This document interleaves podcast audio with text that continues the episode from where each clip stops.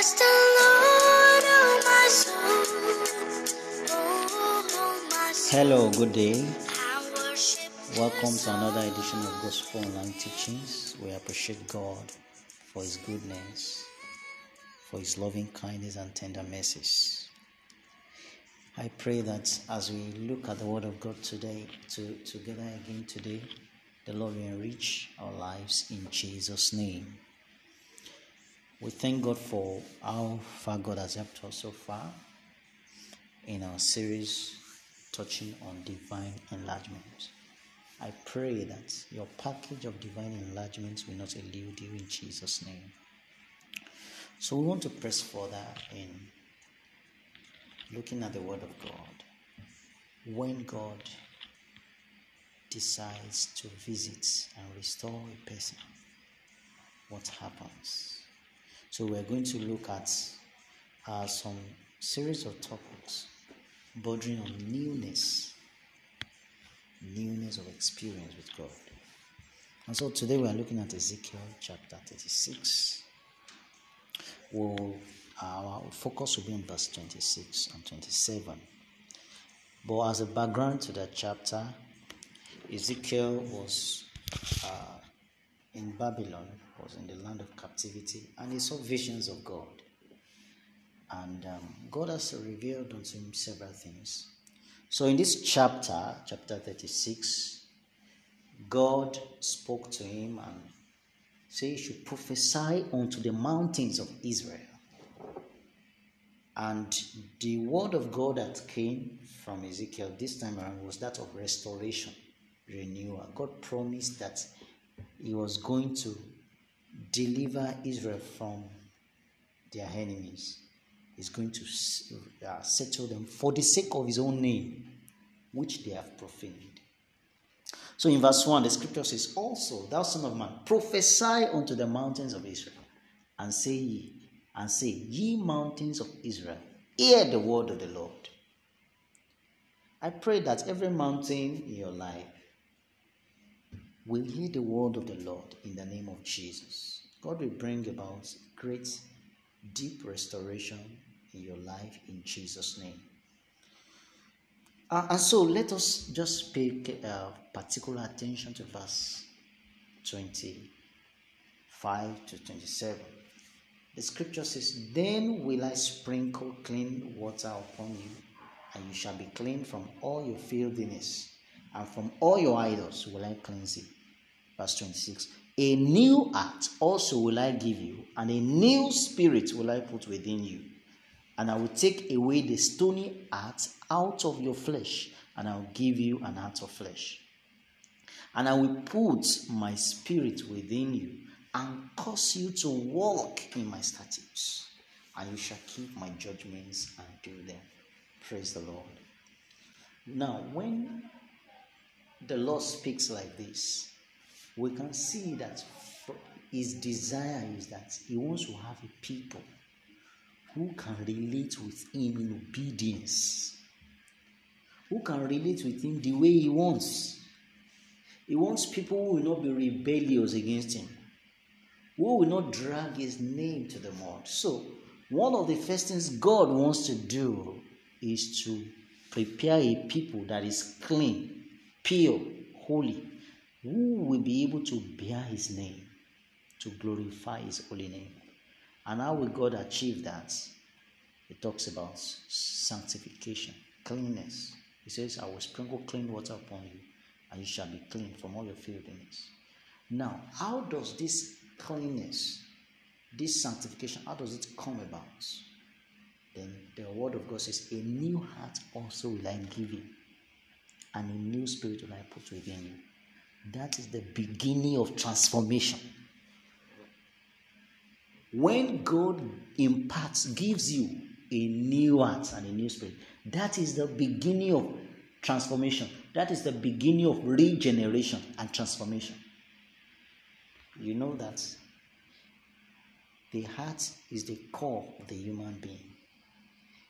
If you want to change a man, what you need to do is not to repaint the man or change the color of the man or if you want to change a man in essence, is to change his heart. You remember when God was going to convert a man to an animal, to a beast. What did to Nebuchadnezzar? What did God do? The scripture says God gave him the heart of a beast.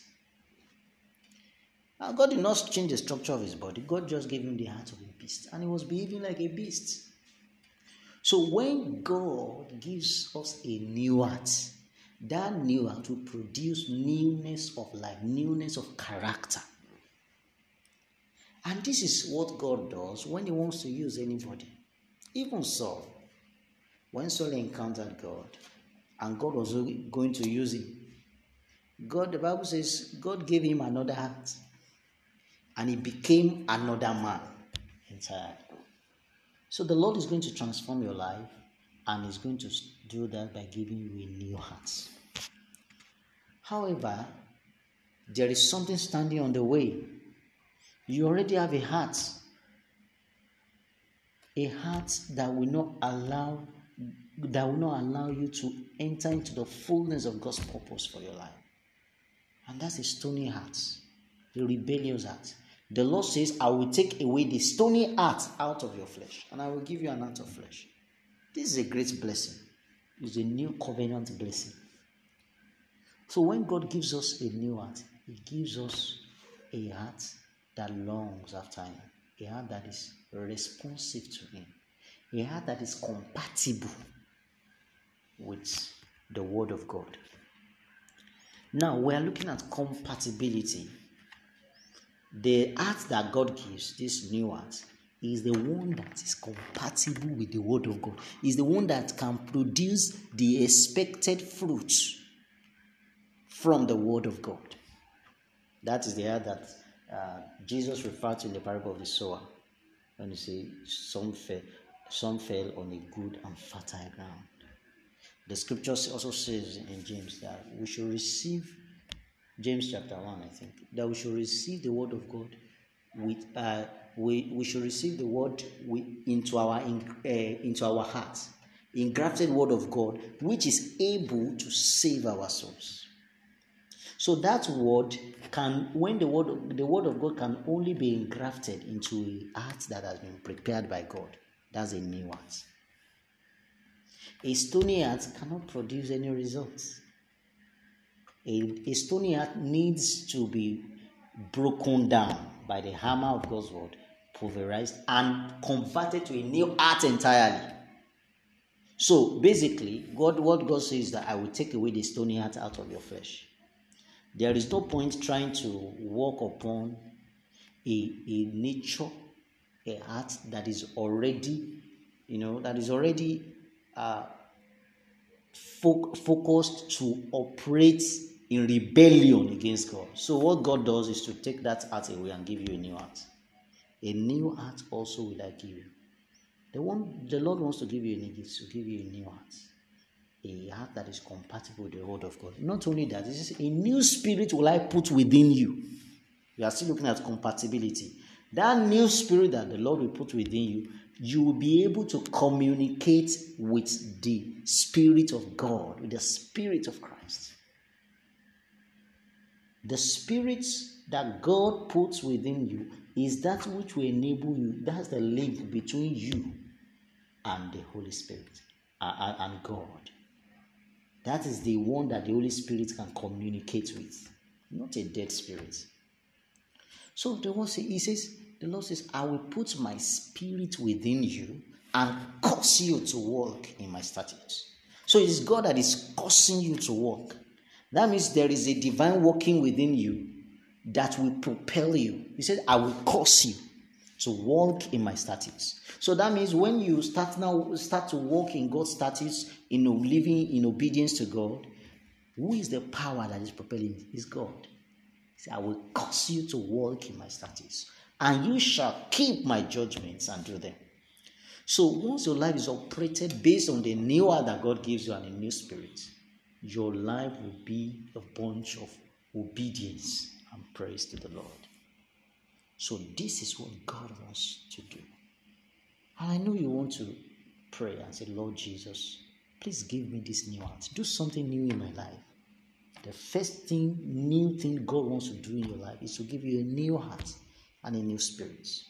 So if you have not received Christ into your life, you still have a stony heart in your life. Your heart is not the heart of flesh that we're talking about. You find yourself rebelling against God. I bring a word to you today, a word of hope, the word of God that God wants to change you by giving you a new heart. And you can receive this new heart free of charge through Jesus Christ. And so you can talk to God and say, Lord Jesus, I am tired of this stony heart of my life that makes me rebel against you, that makes me profane your holy name. Lord, give me a new heart. Put your spirit within me. Cause me to walk in your statutes. Help me to do your will. And I pray that the Lord will come to you in, in His grace. He will be gracious and merciful to you. And we, you will experience this new heart and new spirit that God gives to those who call upon Him in the mighty name of Jesus. God bless you.